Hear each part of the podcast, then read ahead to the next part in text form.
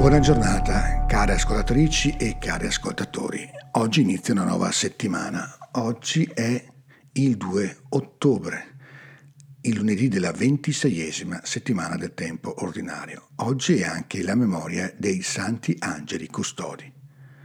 L'esodo, da cui tratta la prima lettura, ci ricorda una parola posta non sulla bocca di Mosè, bensì del Signore stesso, che parla al suo popolo in questi termini.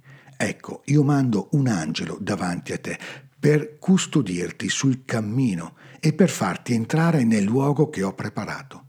Abbi rispetto della sua presenza. Siamo al capitolo 23 del libro dell'Esodo. Il rimando a questa presenza angelica che accompagna e guida il cammino del popolo attraverso il deserto verso la libertà diventa una scuola di rispetto. Quando da bambini ci hanno insegnato la devozione all'angelo custode, cui affidavamo alla sera tutti i nostri piccoli crucci, chiedendo di custodire le persone amate, di darci sogni belli e buoni, in realtà ci è stato trasmesso qualcosa di molto importante e di assolutamente necessario. Ci è stato trasmesso il rispetto di noi stessi e degli altri, a partire dalla consapevolezza che la vita di ciascuno è posta in un mistero più grande.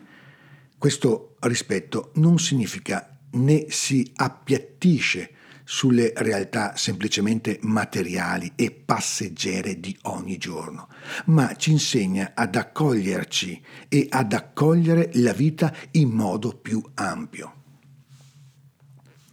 Da parte sua, Gesù sembra quasi rincarare la dose.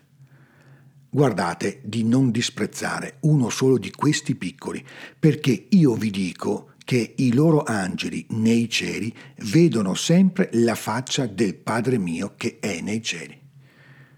Il rispetto di una presenza tanto misteriosa quanto reale accanto a noi, come quella che è richiesto di vivere nei confronti dell'angelo custode, porta il frutto di una capacità di rispetto verso tutto ciò che, per la sua piccolezza e la sua inermità, non può imporsi in alcun modo ed è affidato e consegnato alla nostra accoglienza fatta di delicatezza e di amore. Infatti, la caratteristica più sensibile degli angeli è quella di essere tanto forti quanto deboli, così da poterci garantire un legame con il mondo della trascendenza e nello stesso tempo non imporre mai questa presenza alla nostra vita, se non come discreta e disarmante proposta fatta continuamente alla nostra intelligenza e alla nostra libertà. Nondimeno, una sensibilità alle realtà e alle creature invisibili diventa una grande scuola di umanità, perché ci rende capaci di accorgerci di ciò che è più piccolo e ha bisogno della nostra cura. Ma non solo questo.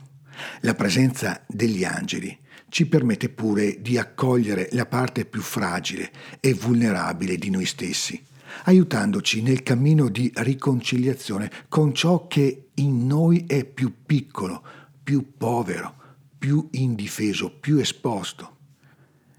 Mentre la Chiesa ci apre gli occhi su queste realtà invisibili, eppure così presenti come sono gli angeli, apre pure il nostro cuore ad accoglierci e ad accogliere in modo sempre più generoso e intelligente la modalità di concepire la relazione.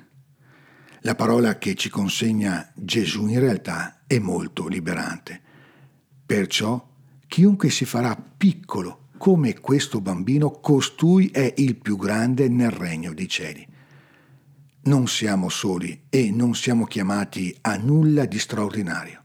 Semplicemente siamo chiamati a essere più umani, tanto da essere riconosciuti come angeli, perché solo se avremo rispetto di noi stessi potremmo rispettare pienamente e totalmente gli altri. Buona giornata, ogni bene nel Signore e buona festa dei Santi Angeli Custodi.